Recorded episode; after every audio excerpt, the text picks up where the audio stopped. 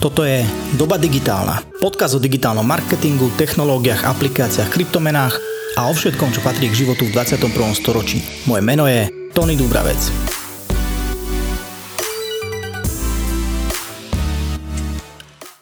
Ahojte, dnes sa budeme rozprávať s Filipom Kunom zo Strosl a zakladateľom najväčšej slovenskej Facebook skupiny o content marketingu o tom, aké je to tvoriť obsah 4 roky každý deň. Filip, ahoj. Ahoj Tony, dobrý deň prajem všetkým. Ďakujem ti veľmi pekne, že si našiel na mňa čas. Ja ďakujem za pozvanie. A pozdieľaš nejaké to svoje know-how. Uh, poviem niečo, čo som aj tebe povedal, nie je to tajomstvo, že pre mňa impulzom, aby sme konečne spravili tento rozhovor, napriek tomu, že v zozname som ťa mal už dlho, bolo tvoj posledný článok u vás na blogu o tom, ako teda 4 roky každý deň tvoríš obsah do svojej facebookovej skupiny o content marketingu. Uh-huh. A teda aké to je tvoriť ten obsah fakt, že denne?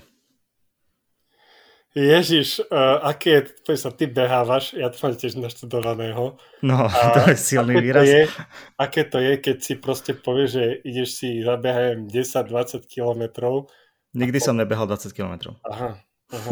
Proste to, nejakú vzdialenosť a v polke tej vzdialenosti ťa začne píchať pod rebrom a hovorí si, že ja to chcem prestať. Ja to... Ale potom si povie, že ty kokos, ale uh, však ja ten ešte jeden krok zvládnem a ešte jeden krok zvládnem a, a takto keď to opakuješ dostatočne dlho, tak zrazu odbehneš tú svoju cieľovú vzdialenosť. Tak veľmi podobne to mám takto s tou tvorbou obsahu, že ja som sa už stokrát na to chcel proste vykašľať, ale som si vždycky povedal, že, alebo nie, že vykašľať, že, že dneska to preskočím. Dneska to preskočím, jak, že dneska si neumiem večer zuby a dneska nebudem sa zdravo stravovať a dneska si nepoviem zacvičiť tak som len potom vedel, že ja to síce môžem preskočiť, nikto si to nevšimne, nič sa nestane, ale sa, som sa bál, že by som si porušil nejaký ten dobrý návyk. Mm-hmm. Takže som si vždy povedal, že tak dneska ešte ten post sa proste dám to. A takýmto spôsobom som dal tú nohu a ten krok som ďalší spravil. Čo boli tie dôvody, keď si sa na to chcel vykašľať? Uh, nedostatok len času, lebo ty, ja to robím proste aj, aj na Vianoce, aj keď sa mi narodilo dieťa, som bol v nemocnici a som čakal, tak som proste písal príspevok, hej, že a to je tá vec, že zase keď si doma večer už unavený ležíš na tom gauči, si zdriemneš a vieš, že už chceš spať, ale tie zuby nechceš si ísť umyť, ale napriek tomu si ich... Tak to je proste presne ten istý pocit, že len vyslovene časovo lenivosť alebo dačo, no. Také. Takže nebolo, nebol dôvod napríklad, že čísla alebo niečo, že toto si neriešil? Nie, vôbec nikdy. Ja som vlastne Facebook teraz to už robí, že ti aj zverejňuje, koľko ľudí to videlo, ale dlho v skupinách ani neboli tie, či ja som nevedel, pre koľka tých ľudí to robím. Ja som to robil preto, že ma to bavilo, že som mal na to dobrú spätnú väzbu, že som sa sám hrozne veľa naučil, však asi veci, o ktorých sa budeme rozprávať. Uh, a to, čo som aj vlastne podpísal všetko v tom článku. Uh, takže... Uh-huh. Uh, ako to robíš? Že robíš to presne tak, že čakáš uh, pri pôrode v čakárni v nemocnici a píšeš, alebo sa snažíš to nejako plánovať, používaš možno na to nejaké tooly alebo niečo? Uh-huh. Tool mám uh, Notepad. Okay. Uh, iba proste nejaký zápisník alebo tak. Uh, vieš čo, najväčší um, issue, pardon, najväčší taký nejaký zádrhel je vždycky nájsť tú inšpiráciu, ktorá bude aj dostatočne zaujímavá e, téma pre tých marketérov mm, a zároveň nechcem sa vyhnúť iba tomu, aby som bol nejaký magazín, ktorý bude iba reportovať, že takáto pekná kampaň, to, čo vidíš aj v všetkých tých skupinách, kde ľudia prispejú nejakú vtipnú reklamu a má to hrozne veľa interakcií. A tomu som sa chcel vyhnúť, pretože v tom som vnímal, že by som nedával žiadnu nejakú pridanú hodnotu, že by som bol len nejaký forwarder dačo, jak sa kedysi forwardovali vtipné maily, tak teraz máš fo- facebookové diskusné skupiny s takýmito vecami. Tomu som sa chcel vyhnúť, čiže vždycky sa na tou tému zamýšľam nad tým, že či to viem nejako ohnúť na tú marketerskú, na, tú, na toho cieľového človeka, ktorý to bude čítať. To znamená, že či ho to nejako obohatí, či mu to niečo e, prispieje do života alebo tak. Takže nejaké poučenie, ktoré ja si z toho beriem. Uh-huh. Tak to sa snažím robiť. No a, a čiže tým pádom naj, najťažšie je vždycky tú inšpiráciu, ktorá mi často trvá proste fakt, že hodiny, alebo tak, to bol môj najväčší zádrhel kedysi, e, kým som sa naučil toto, že ako to mám vyhľadávať. A potom, keď aj niekedy je to tak, že hľadáš deň, dva a nič, proste nenájdeš, nič ťa tak nezaujme a niekedy máš za pol hodinu 5 typov, takže si to všetko píšem len do takého toho zápisnička na Google Drive. Mám taký už hrozne veľký dokument a potom si to tam iba ukladám a keď teda chcem niečo písať, tak si pozerám ten dokument a tie zápisky a snažím sa to vždycky robiť tak aj tematicky, to znamená, že neviem, teraz sme tu mali pápeža, tak akurát včera som dával presne príspevok o tom, že ako je hrozne dôležité kontextuálne cieľenie reklamy, pretože to bol taký príbeh, že študentov e, budúcich kňazov, neviem, či ten príspevok teda videl, ale to bolo, že študenti kňazi vlastne uh, tvrdili, urobili si najprv vý, vý, výskumníci taký dotazník, v ktorom povedali, že oni to chcú robiť pre lepší svet, aby mohli pomáhať druhým a potom týmto istým ľuďom uh, ich poslali tí výskumníci potom prieskume, že rýchlo chod teraz na stredko tu na do nedalekej školy a už im nepovedali, že na tom stretnutí do tej nedalekej školy, že stretnú na zemi človeka, ktorý tam akože nariekal a prosil o pomoc. A tých, tých, tých ľudí, tých študentov, ktorí chceli pomáhať tým druhým ľuďom, tak rozdelili ich do troch skupín. Takí, ktorí povedali, že chod tam a máš čas v pohodičke. Druhým povedali, že, že chod tam, ale nemeškaj, lebo akurát ideš na čas. A tretím povedali, že už nestíhaš. Hej, že zmenili tú situáciu a potom tých, tých, tých tých kňazov dobré srdiečka vlastne zistili, že není o tom, že či chce alebo nechce pomáhať svetu, ale že v akej situácii sa nachádzal a tí, ktorí mali čas, tak 65% sa zastavilo pomoc tomu, čo bol v núdzi a 10% tí, čo sa pomáhali, tak 10% sa zastavilo a pomohli mu. Čiže a, a takýmto spôsobom zase bol, bol tu, bola 7 bolestná panenka Mária a tak ďalej, tak takýmto spôsobom sa to snažil mať, že aby to bolo aj, vie, že na Vianoce dávam aj vianočné marketingové posty a, a tak. No. A má to potom zase aj vyšší, uh, vyššie reakcie, vyššiu relevanciu pre toho človeka, čiže zase to sú také drobnosti, no, dennodenné. Jasné. Uh, ako to teda, robíš to, že zo dňa na deň, alebo si sadneš v nedelu večer a urobíš ďalších 7 príspevkov? No, uh, robím to každý deň. Koľko každý času ti to zaberie? No veľa, hodiny. Tak, a to si preto ti hovorím, že zover si, že máš, máš Vianoce, a, alebo čo je čo Vianoce? Nedelu, hej, dojdeš po celom dni e, z návštevou, bol si vonku s deťmi a tak ďalej a rýchlo, rýchlo okúpať malú, lebo ide spať a hneď potom ideme písať príspevok, aby som to stihol, lebo keď to už zase pridáš po 9. večer, tak už ľudia pozerajú telku, alebo už, už, už sú tie reakcie, vidím zase zo skúseností, že keď to pridáš v nejakých časoch, tak to je viac reakcií, ako keď to pridáš proste o pol desiatej večer.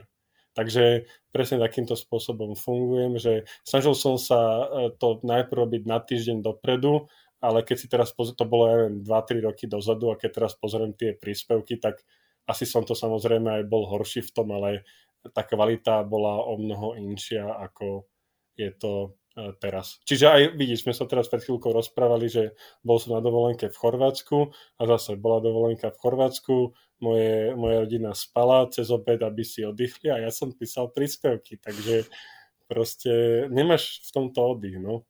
To je super. Zároveň to popiera také všeobecné odporúčanie, že ten obsah treba plánovať dopredu, uh-huh. aby človek nemusel presne každý deň mu venovať energiu. Ale teda je to zaujímavé a úprimne prvýkrát som sa s tým stretol. Je to, no a preto je pre mňa hrozne dôležité a často to spomíname v tých článkoch, že uh, nerob veci kvôli nejakým lajčikom, uznaniu alebo dačomu. Ja to robím ja viem, že aj tie moje príspevky, samozrejme všetky sú pre mňa zaujímavé, ale pre tých ľudí niektoré sú blbosti, niektoré im neukáže Facebook alebo tak. Jediné, na čo to hrám, je proste tá kadencia, hej, že dávam to každý jeden deň a keď dostatočne niečo uh, opakuješ alebo robíš, tak vlastne, vieš, to aj, aj tá voda po kvapkách ti vyhlbí v tej obrovskej skale tú jamku, e, keď to robí dostatočne dlho, takže ja presne idem týmto štýlom, že len teda vytrvať v tom. A keby som to robil toto kvôli peniazom alebo nejakým lajkom, slave, popularite, kvôli čomukoľvek, tak si myslím, že ma to hrozne rýchlo demotivuje robiť, lebo je to vždycky iba nejaké číslo, nejaký počet lajkov, nejaký obnos peňazí alebo čokoľvek a to číslo vždycky môže byť vyššie. Hej, to, to nemá žiadny strop. A keď, bude, keď by som mal tisíc lajkov, tak zase mi budú algoritmy ukazovať niekoho, kto má 2000 lajkov a stane sa ten, čo má 100 že, že keď, keď máš všetky tie celebrity, ktoré majú slávu, peniaze, fanúšikov aj tak skončia na drogách alebo proste, vieš, niečo vo vaní sa predávkujú alebo čo, tak vidíš, že ako je to možno, že takíto, čo žijú šťastné životy, ako, že po čom mnohí tí wannabe influenceri túžia, že, že není to proste, je to nejaká obmedzená. Čiže ja to robím preto som to schopný, verím, že tak dlhodobo robiť, pretože to, to jednoducho naplňa, že ja som to aj napísal v tom článku na tom blogu, že byť učiteľom a toto proste, keď to uvidí 10 ľudí, ktorým to niečo dá, tak za mňa je to mission accomplished. Jasné, jasné. Presne aj v Amerike sa úplne už pomerne často deje, že youtuberi, ktorí majú že 100 tisíce odberateľov, milióny views, tak skončia s psychickými problémami, vykašľú sa na celý YouTube, pretože ich to zožiera, že musia presne žiť pre tie čísla. Presne tak. A teraz sober si, že ty to robíš nejako dlho, hej, a už si si zvykol, že má každý tvoj post, ja neviem, milión videní a teraz zrazu zober, že sa niečo stane a máš 100 tisíc, alebo tak 200 tisíc a ty už si tak zvyknutý, tak keby si chodil do nejaký životný štandard a chodíš do nejakej reštaurácie, kde majú iba kvalitné jedlo a teraz máš zrazu zo staničného bufetu, tak už tvoj mozog je tak navyknutý, že to, čo ti ako študentovi stačilo, že si si robil na intraku parky v kanvici, tak zrazu je to level, kde keby si padol, tak podľa mňa je to veľmi podobné aj pri tvorbe tohto obsahu, že keď to robíš pre tie čísla, tak zrazu uh, ťa tá aj prípadne, že, že zmena toho nejakého algoritmu, niečo, čo ani ne, ne, nezávisí na tebe a zrazu ty si z toho úplne odpalený, že do keľu my life has no value, ja som tu na roky robil niečo a prečo iba desatinu, ale zase je to proste nejaké číslo, ktoré môže byť uh, vždycky vyššie, čiže nikdy nemáš dosť a keď je nižšie, tak si z toho frustrovaný, že do keľu, že na čo to robím a tak, takže No, pre, to sa až asi opakujem, ale však... Nie, jasné, akože toto zasa s týmto, že to nevieš ovplyvniť, to je presne vec, keď niekto na Instagrame sa stiažuje, že, že nemá reach, alebo že algoritmus je v úvozovkách proti nemu, tak to sú proste mm. veci, ktoré nevieš ovplyvniť a podľa mňa tým pádom nemá ako keby vôbec zmysel sa tým zaťažovať, že proste mm. je to nejako a buď sa s tým zmieríš, alebo urob niečo, aby to bolo inak, e, neviem, zaplati reklamu alebo čokoľvek, že je to také úplne zbytočné, akože venovanie pozornosti niečomu, čo nie je v našich silách. Presne tak. Úplne s tým súhlasím. Je niečo takéto, čo robíš tak dlho, je to rentabilné? Uh, no, v živote som, mal som už x, spolu, x ponúk na spoluprácu, že či nechcem robiť nejaký affiliate alebo dačo.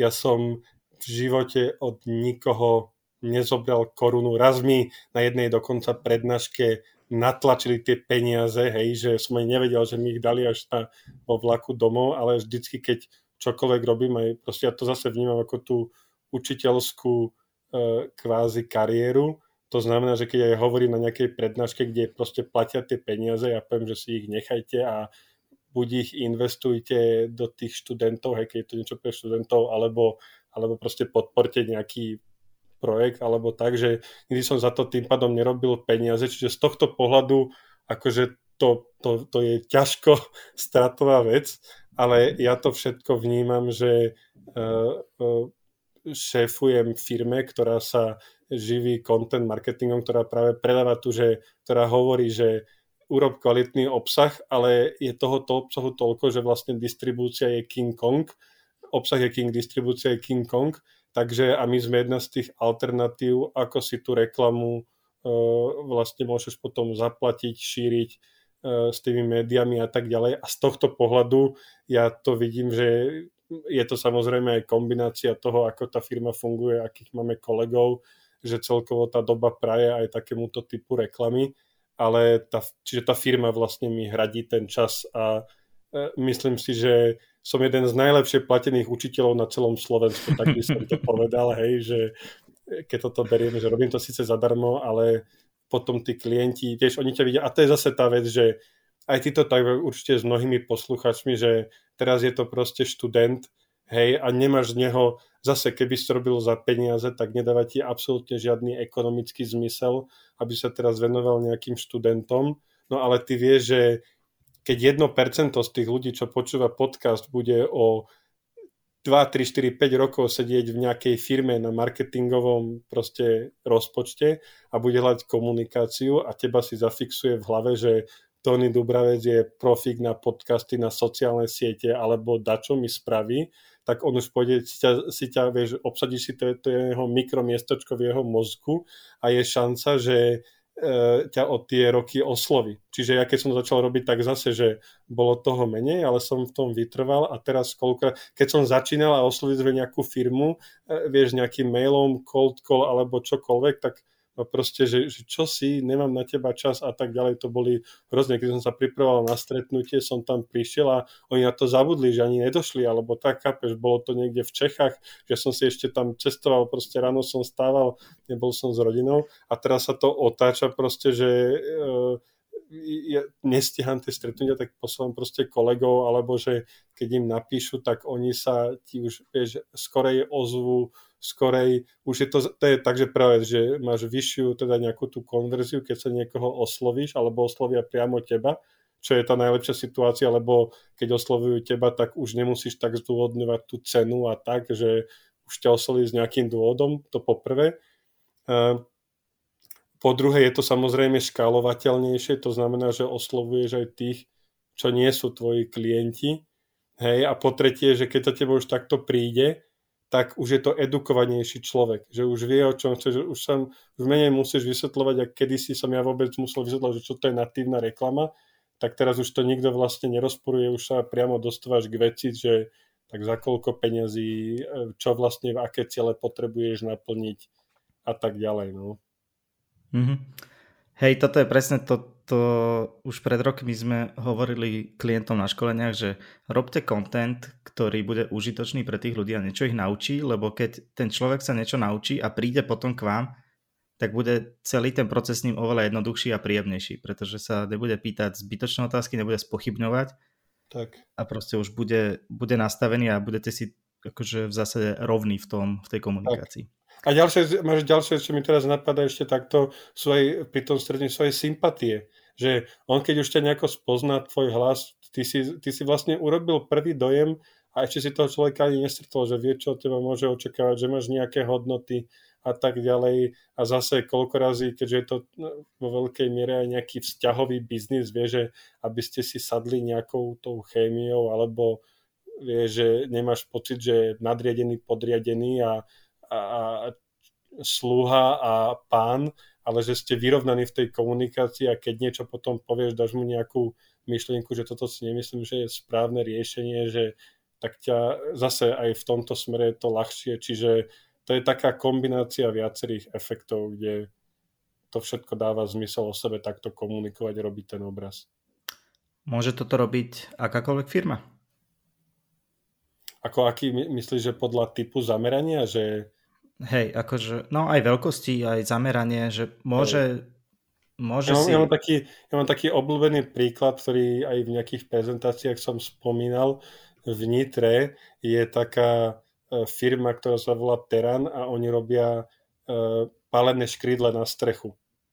Hej? A to je pre mňa krásny príklad toho, oni majú nádhernú prípadovú štúdiu, k tomu, že čo im tá dlhodobá tvorba obsahu prináša, že áno, skoro vyššie na Google, áno, chodia im aj kvalifikovanejšie lídy, tí ľudia, toto, čo som hovoril, že tí ľudia, keď už prídu za tým obchodníkom, on šetrí ten čas, lebo bude edukovanejší, alebo mu iba pošleš link na nejaký článok, že ak ťa táto téma zaujíma viacej, tak eh, vieš si tu si o tom prečítaš viacej, takže a, a zase aj ten Google efekt je tam, alebo to, ten vyhľadávací efekt je hrozne dôležitý, lebo a v tom je pekný ten, tá prípadová štúdia toho teranu, e, tých škridiel, že zober si, že ty si teraz sa, sám si sa presťahoval, ale zober si, že by si povedal, že chcem ísť bývať do domu.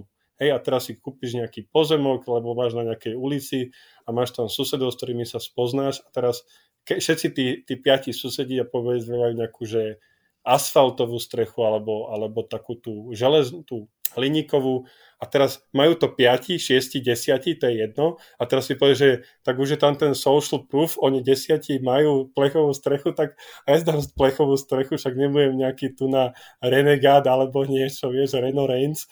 A, a takto si dáš do Google a zrazu e, tam máš ich článok a ten článok je proste dlhý, long form, hodnotný, kde ti hovorí, že áno, takéto sú výhody a takéto sú nevýhody tej plechovej strechy, že ti bude v, teple, v lete to tam bude skleník, lebo tam má proste blbé vetranie, alebo neviem, teraz si vymýšľam.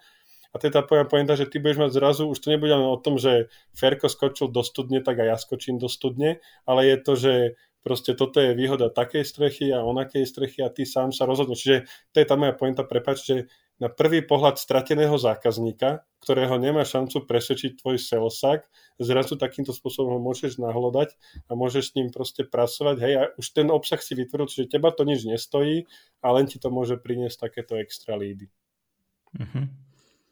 Dokáže firma robiť obsah napríklad tak často, ako robíte vy?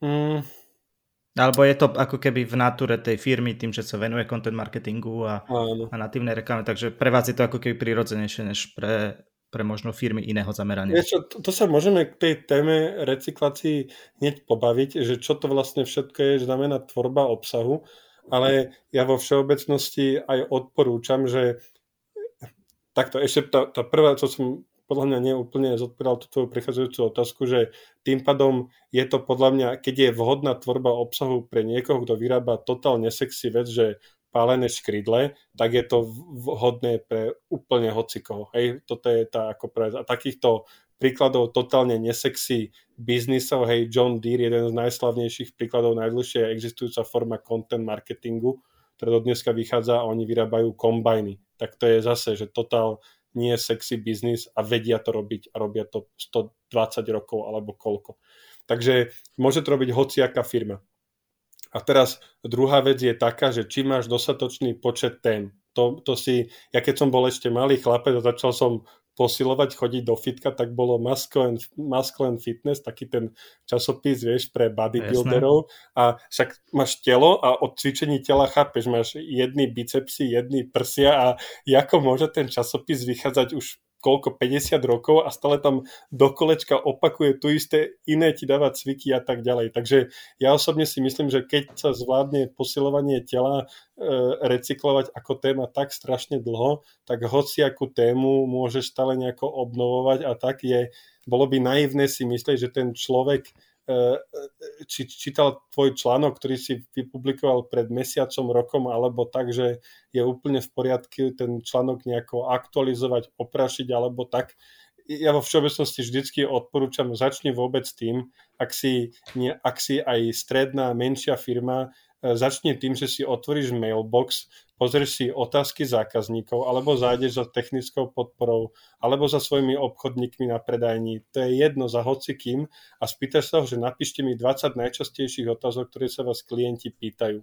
A tých 20 otázok si pozrieš a tie otázky dáš v podstate len do článku, lebo už je to nejaký, nejaká forma kontentu, ktorý oni chcú a keď to dáš do článku, tak to znamená, že je, je, keď sa to pýtajú, tak je možné, že to aj vyhľadávajú, že ich to zaujíma to, tam máš prvý zdroj nejakej návštevnosti a druhý je v tom, že potom ten človek, keď sa ho to spýta na predajni, že aké si mám kúpiť na leto, neviem čo, opalovací krém, tak ty to môžeš robiť nejakú recenziu a dáš tam, že pozitíva, negatíva, zase top 5 krémov pre rozličné typy pokožiek, že zase ušetríš tomu e, obchodníkovi, čo by to vysvetovala hodinu na tej predajni, tak takýmto spôsobom si schopná akože recykl- tú tému takto spísať a vravím, že e, začať vôbec takouto tvorbou obsahu. Hej, že, e, a keď tých otázok samozrejme je málo, tak aj je málo kontentu, ale väčšinou to býva tak, že ten zákazník chce vedieť ešte viacej a ešte viacej, takže e,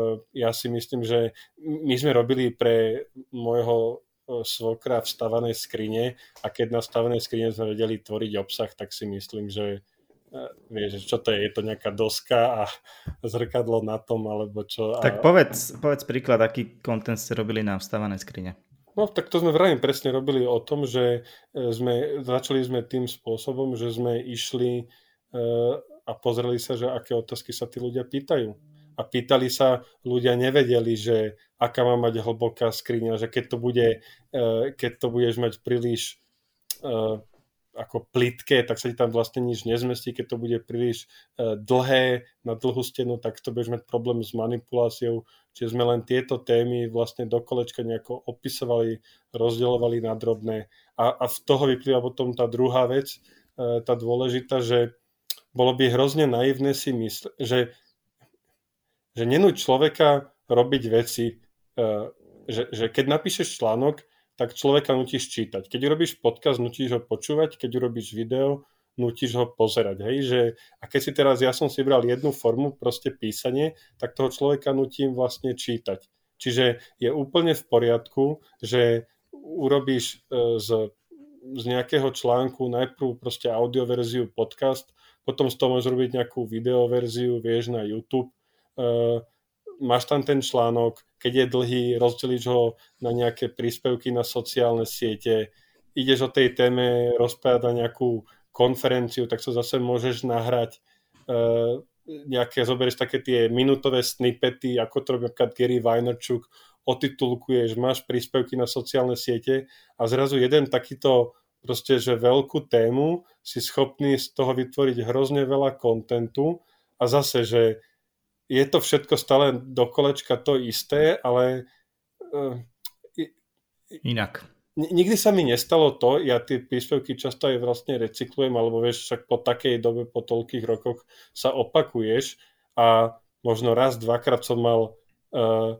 taký feedback, že recykluj menej. Raz, dvakrát a to, keď si pozeráme, že koľko, cez, okolo 150 tisíc ľudí uh, mesačne, týmito našimi proste postami. Kopa je z nich samozrejme aj, že nie je relevantných k nášmu biznisu, ale jeden, dva prípady na, za tie roky na toľko to zasah mesačne, to je, že úplne v pohode trade-off. Jasné, jasné. Tu sa dostávame tým, ako keby aj recykláciou a viacnásobným využívaním kontentu sa dostávame k tej distribúcii, o ktorej si aj predtým povedal teda, že je možno ešte dôležitejšia ako samostatný content, alebo minimálne na rovnakej úrovni. Áno. Ako ho teda dostať k ľuďom a skôr ma zaujíma a nie, že daj to na Facebook a na každú sociálnu sieť daj niečo mm. iné, ale skôr, že ako ho dostať k ľuďom tak, aby si tých ľudí ako keby získala stále viac. Tak ako tebe mm. rastie tá skupina, uh, tak aby niekomu mohol raz napríklad čítanosť blogu, počúvanosť podcastu a podobne. Áno. Um, takto, tam závisí podľa mňa od dvoch vecí, že uh, či máš dostatočný budget, že si malý, alebo si veľký. A najprv poviem teda, to je ten najčastejší problém, že však nemám na to peniaze, alebo tak, koľko musia vôbec zdôvodňovať, že ten náklad na tvorbu obsahu a potom na tú distribúciu neostane už vôbec nič. Je krásny príklad, som aj o tom písal príspevok uh, a je to taký ten štýl stavané skrine, že bol nejaký podnik v Amerike a toho barmana vlastne vyho- vyhodili. No nemal prácu, tak musel skončiť v tom podniku, lebo zavrel celý ten podnik. A ten barman zrazu, však on celý život miešal drinky, hej, tých drinkov máš zase koľko, 10, 20, 30, proste, že viac toho není. Že aký zase content o tom spravíš. No a on urobil proste to, že začal natáčať videá, ako miešal drinky. Hej? A to isté video založil si YouTube, Instagram a TikTok. Tieto tri platformy. A teraz na Instagrame a YouTube do dnešného dňa tie videá, je to podcast, takže nemôžem tu nás zdieľať obrazovku, ale tie videá majú proste, že pár stoviek videní, že nič.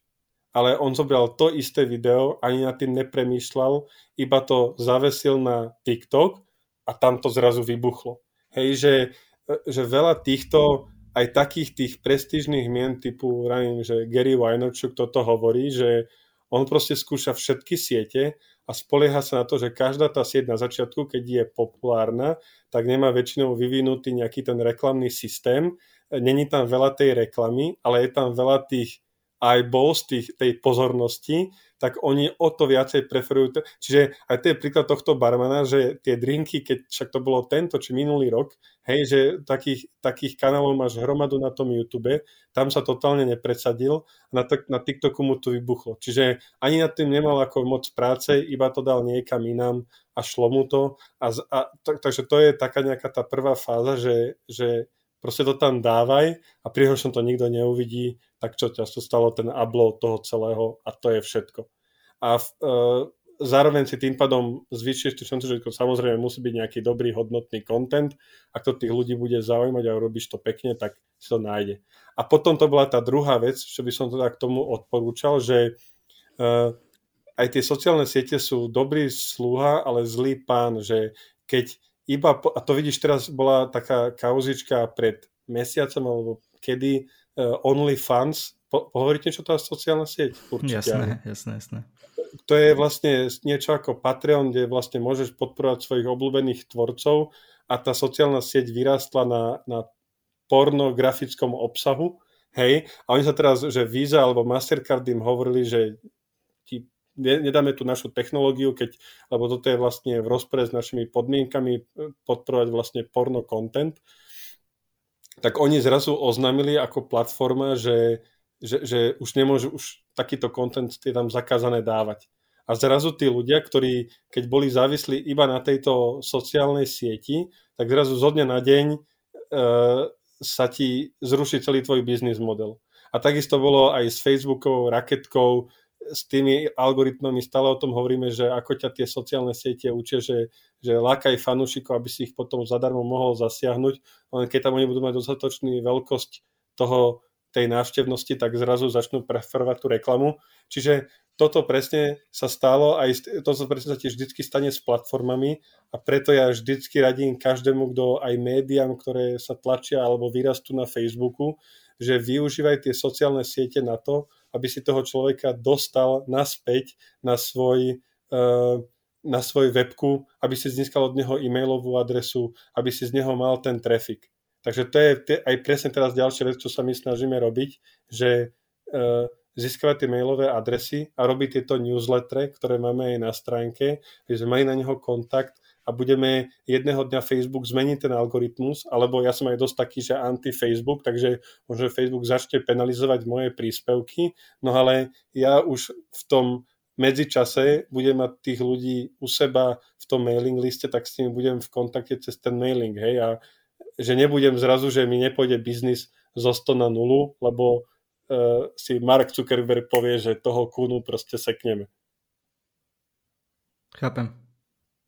Čiže tak by som, tak, toto je také nejaké, že využij všetky tie algoritmy, platformy, novinky, vždycky ti pofičia, ale nezostaň tam, snaž sa ich vždycky skonvertovať ku sebe na webovú stránku, nech sa ti zahrasia do newslettera, nech ti chodia na stránku, uh, ponúkni im nejaké tie dostatočne dobré magnety, aby si s nimi ostal v kontakte.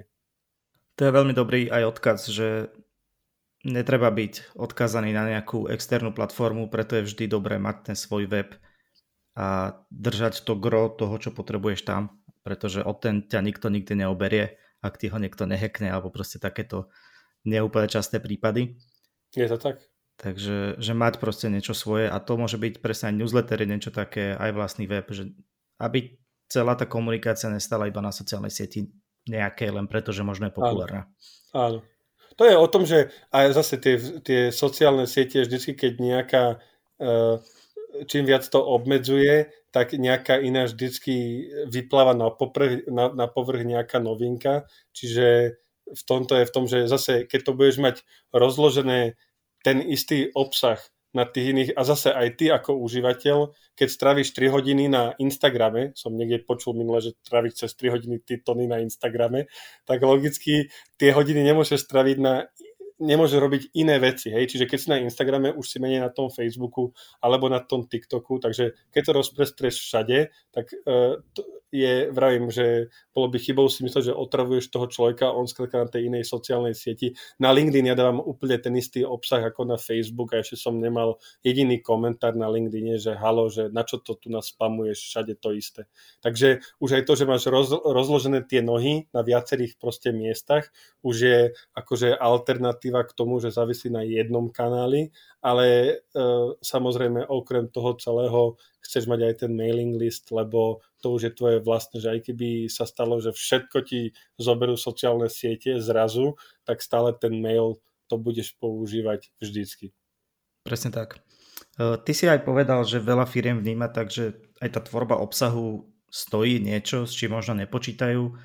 Nie je to možno tak ľahko vyhodnotiteľné ako nejaké PPCčka alebo nejaká, uh-huh. nejaká brandová komunikácia v zmysle nejakých banerov a podobne. Uh-huh. Uh, ako to vyhodnocovať? Ako urobiť to, aby som vedel, že či ten obsah robím tak dobre, aby pomáhal môjmu biznisu? No, uh, takto, tá prvá dôležitá vec, čo len zopakujem, je to, že, a to je podľa mňa taký najľahší začiatok, že nebrať to, že dneska urobíš obsah a pozrieš sa na to, že koľko ti to zarobilo peňazí, ale uh, urob to, že môžeš sa to aj pozrieť, ako, koľko ti to ušetrilo peňazí.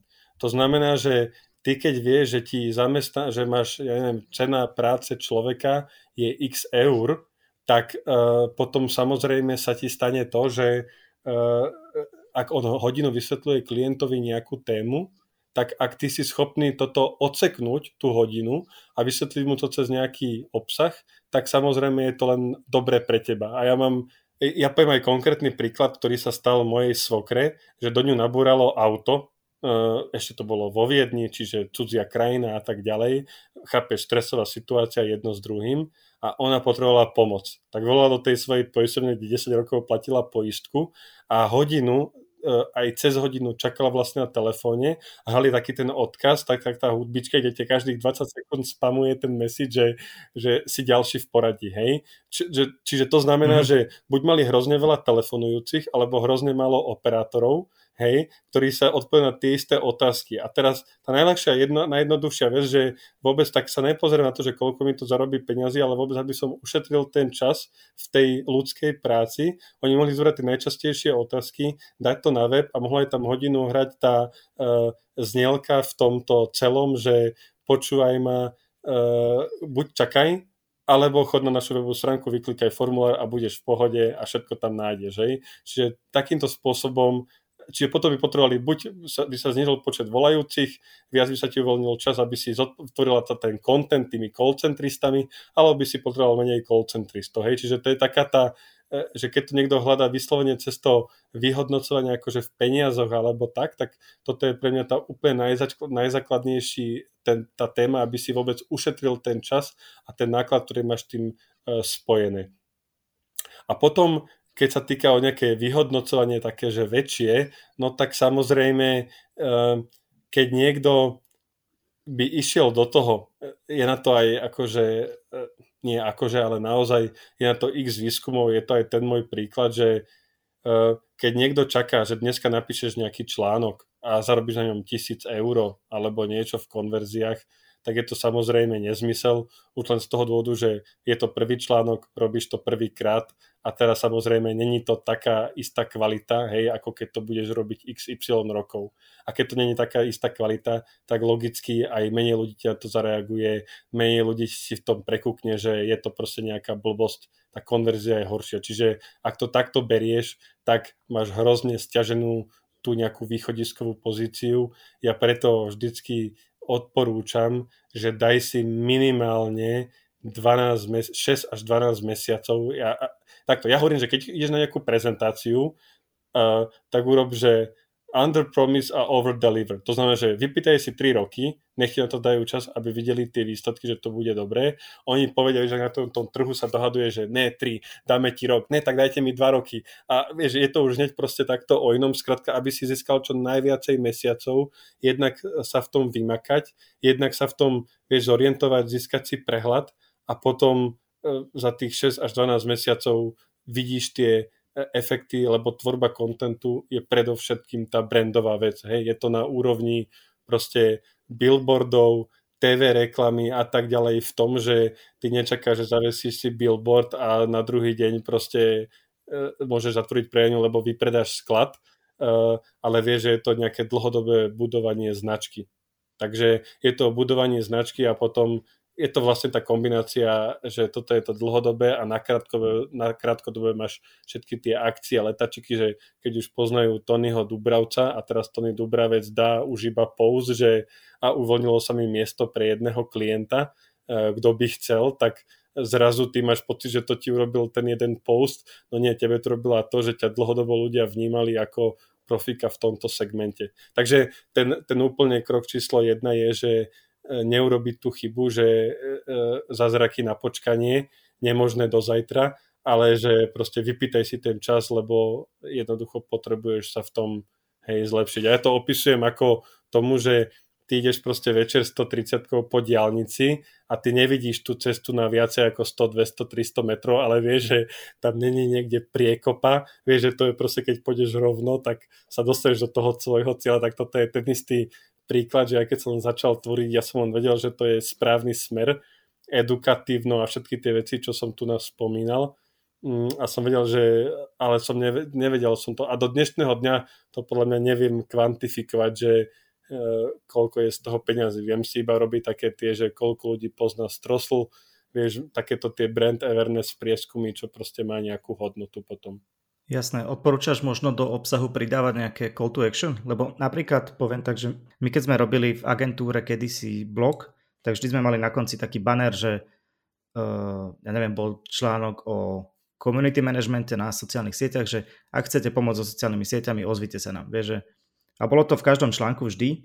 A nehovorím, že to bolo nejaká akože strašne konvertná vec, ale zasa pravda je v tomto tá, že ako náhle ti príde jedna konverzia, tak ti vie ako keby vynahradiť veľmi veľa toho obsahu pred tým, ktorý si vytvoril. Takže že, či odporúčaš možno toto? No určite sa, ako takto, že uh, určite to, je to, že máš tri možnosti, že máš, dokončíš článok, nedáš tam nič, alebo dáš tam proste banner do všetkých článkov rovnakých, alebo dáš tam personalizovanú vec, ktorá kontextuálne súvisí s tým článkom.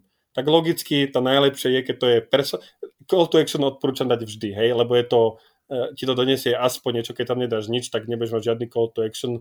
Ľudia, ja teraz, keď nahrám tento podcast, mám otvorených nejakých 15 tabov, hej, a, a je tu žiadny call to action, skončíme rozhovor, zatváram a idem preč, ty si ma stratil ako človeka. Hej, e, samozrejme, je to o mnoho lepšie, keď tam dáš nejaký ten banerik, ja ti pomôžem s tvojou sociálnou sieťou, ale je to potom zase na tej úrovni, ako keby si mal nejakú veľkú banerovú kampaň a stále ukazuješ jednému človekovi, ktorý je tvoj fanúšik, chodí na tvoj blog a ukážeš mu 50 krát ten istý banner, tak už si ten banner ani nevníma. Hej? Ale ak tam dáš nejaký text alebo niečo proste personalizované k tomu článku alebo tam meníš tú grafiku, niečo preto, tak je to samozrejme tá najlepšia konverzia. Čiže áno, call to action určite odporúčam a odporúčam, keď sa dá, tak ho personalizovať.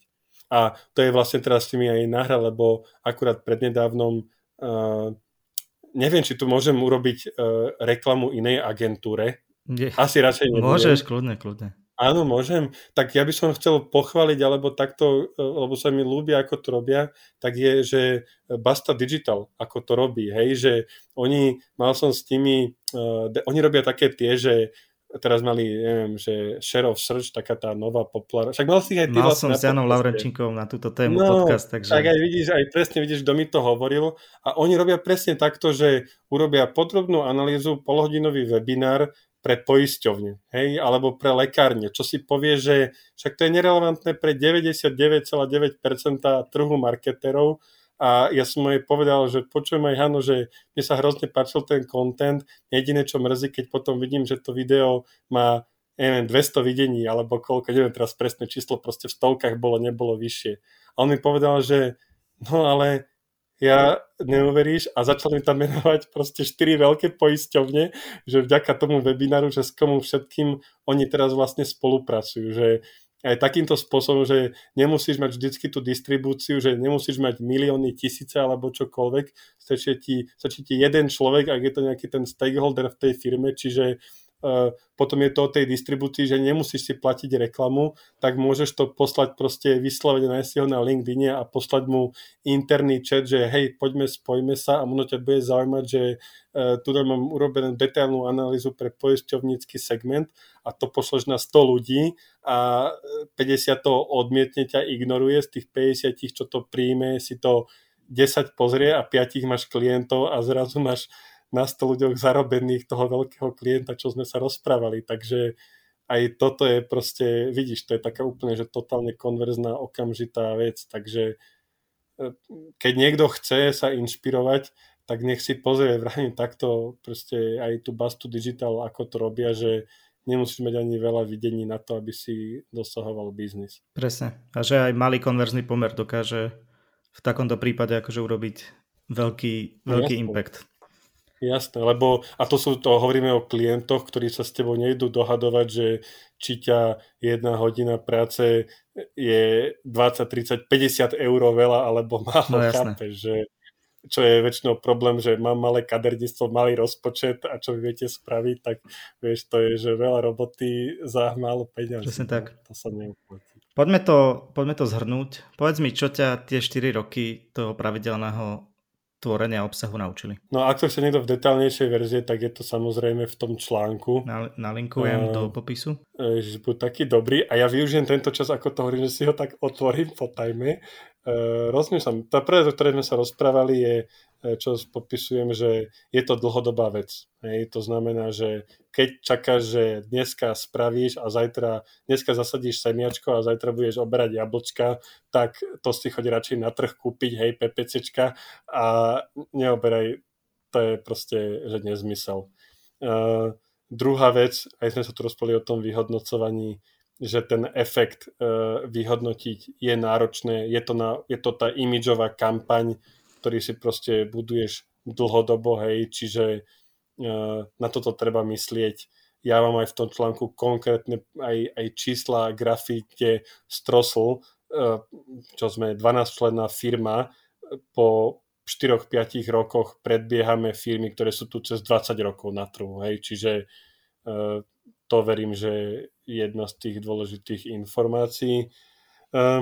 Ďalšia vec, čo tu mám napísanú, že koľko rázy je dôležité mať nejakú vytýčený ten cieľ a že čo chceš robiť, lebo koľko rázy, keď dáš uh, obrázky pekných mačičiek alebo vtipnej reklamy v tomto mojom marketerskom svete, tak budeš mať 10 krát viacej uh, lajčikov a komentárov, ako keď dáš nejakú podrobnú analýzu nejakého trhu, hej, ako sa správajú počas korony proste ľudia, hej, lebo to nie je také sexy ale tá vtipná reklama, keď ju postneš, tak to ťa nepozicionuje do, do role toho odborníka, ako ťa post, pozicionujú takéto analýzy, hej, čiže treba s tým rátať, že nebyť opa- opitý tými všetkými lajčikmi, lebo to ti neznamená potom podľa mňa v dlhom, že je to nejaký rič, ale není to tá expertíza. Uh, o tej kvantite sme sa rozprávali, toto mám ďalší z bodov, že proste robí, že, že veľa marketerov, keď som napísal môj prvý článok, tak som vlastne ho poslal 20 ľuďom, písal som ho mesiac, som ho stále editoval a keď som ho konečne zverejnil, tak mal tak mal proste, ja neviem, 200-300 čítaní, hrozne malinko. Ja som bol, že som sa mesiac, to bol najlepší článok na svete. Dneska, keď si ho pozriem, tak je to podľa mňa úplný, že brak, hej. Uh, ale toto je tá vec, že keby sme boli obsesívny o tej kvalite, tak potom to znamená, že to robíš tak strašne dlho, že bude, že bude ovplyvnená tá kvantita a práve ty sa zlepšíš na, keď chodíš do fitka, tak keď robíš nejaký ten cvik po 10 tisíc krát, tak už to robíš o mnoho lepšie, kvalitnejšie, správnejšie, ako keď robíš úplne prvýkrát. Takže a, a s tým vlastne keď to robíš takto, že, že hrozne veľa sa opakuješ, tak tým pádom sa logicky uh, zlepší aj tá kvalita. Lebo si to skrátka musíš na tom lade odkorčľovať, naučíš sa korčľovať za hodinu, ale keď chceš hrať NHL, tak proste musíš byť 10 tisíc hodín na tom lade. Takže to je takých asi 5 týchto bodov, ktoré by som tu mal. A samozrejme ešte aj tá recyklácia. To je šiestý bod. V kuse recyklujte.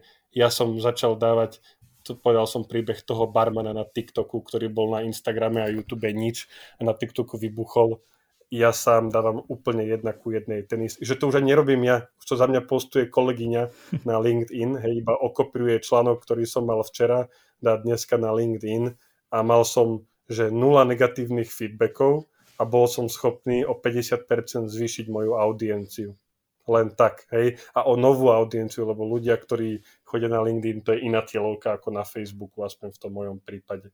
Takže nebať sa proste zobrať ten obsah a urobiť z neho, a to, toto, toto je môj plán na najbližší rok, hej, že nielen ísť do na YouTube, teraz som začal robiť, ja som proti najväčší hater Instagramu, ale mám kolegyňu, ktorá má Instagram rada, tak som povedal, že tak založ mi môj Instagramový profil, že už ho nájdete na Instagrame, nerobím ho ja, hej, robí ho kolegyňa. Takže nemusíme ti písať ne, keď môžeš mi napísať, občas sa stane, že aj tá kolegyňa na tom LinkedIne napíše, uh, že vieš, lebo zase ty tak gamuješ, to mi poradil Miky Plichta, že keď chceš zvýšiť svoj zásah na LinkedIne, tak vlastne keď sa niekto s tebou spojí, tak mu napíš súkromnú správu. Lebo ten algoritmus, že potom zistí, že máte si toho viacej čo povedať, takže on všetkým svojim kontaktom, a ja to robím vlastne píšem súkromnú správu, že ďakujem veľmi pekne za spojenie a ja tvorím ty by si mohla, že ja tu máš digitálna toto, doba podcast. Toto ti do toho skočím, to nenávidím. Akékoľvek, nenávidím. akékoľvek správy, ktoré mi prídu po potvrdení, potvrdení toho spojenia, tak normálne pre mňa je to úplne, že uh, cítim z toho takú, taký ten kalkul, ktorý je by absolútne proti srdci. Ja, berem. Ja to, ja to robí to moja kolegyňa, no takéto vidíš odporúčanie konzultanta, i že jeden odborník vlastne kvázi disuje to, čo hovorí druhý odborník. My sa snažíme tým, že robím všetok ten content, jak som ti hovoril, zadarmo, nič toho nečakám. Ja vlastne tá správa je o tom, že ďakujem veľmi pekne za spojenie, ak sa ti budú moje príspevky páčiť, tak tie najlepšie príspevky som dal do tohto e-mailingového kurzu. Čiže hneď sa snažím tú platformu využívať na to, aby som toho človeka proste kvázi si ho získal na neho ten e-mailový kontakt a zase zároveň robili sme to už neviem v tisícoch prípadoch, lebo ten LinkedIn za posledný rok mi narastol neviem od 2000 kontaktov a mal som možno, že 2-3 e, negatívne spätné väzby, že či sa mu hneď snažím niečo predať lebo som nebolo jasné, že ten e-mailový kurz je zadarmo, to som nepísal do tej správy, tak som iba povedal, že, e, že nie je to vlastne zadarmo, ale každopádne to som tým chcel povedať, že takýmto spôsobom sa občas stane, že keď mi niekto napíše na tých sociálnych sieťach, tak ona, mi, ona mu posle ten, tú správu a samozrejme v nej Vika je slušná, choďte tu na, keď chcete si pozrieť tento kurz a dostal som taký od bývalého kolegu, že počujeme, však my si týkame, hej, čo mi tu navíkaš. Takže občas, keď sa rúbe drevo, tak takto lietajú triesky, hej, že uh, ale je to zase ďaleko v pohode damage na to, že aký máš z toho prínos. Takže takto sa snažím ja recyklovať. A môj najväčší, moja najväčšia výzva, a to je taký pokus, o ktorej budem tvoriť potom ďalší content, že či teraz toho malého slovenského bezvýznamného Filipa Kuna influencera, že či viem toto isté vlastne zduplikovať do zahraničia. Takže teraz môj najbližší plán, keď sa možno aj nájde nejaký posluchač, ktorý proste by chcel byť súčasťou tejto cesty, nech sa mi kľudne ozve, lebo chcel by som teraz skúsiť, že či viem uh, ten istý content zobrať, zrecyklovať do angličtiny a urobiť anglickú content marketerskú skupinu, YouTube videá, Instagram a tak ďalej, kde pôjdem samozrejme na o mnoho väčšiu cieľovú skupinu ako pár tisíce ľudí na Slovensku. Tak som zvedavý a budem ti určite držať palce. No, keď niekto bude mať záujem, tak nech sa mi kľudne ozve, lebo teraz to akurát riešime. Jo. Filip, ja ti veľmi pekne ďakujem za tento skvelý rozhovor. A... Ďakujem. Tony sa, už, Tony sa už naťahuje, že ty brďo, sme pred obedom, že už. Musím priznať, že som hladný, ale bolo to veľmi príjemné, veľmi poučné a verím, že takisto aj posluchači sa veľa dozvedeli a budem sa tešiť niekedy na nejaké ďalšie stretnutie. Ďakujem ti, Tony, veľmi pekne za tvoj čas a všetkým dobrú chuť, ak idete tiež obedovať. Ďakujem, čaute. Ahojte.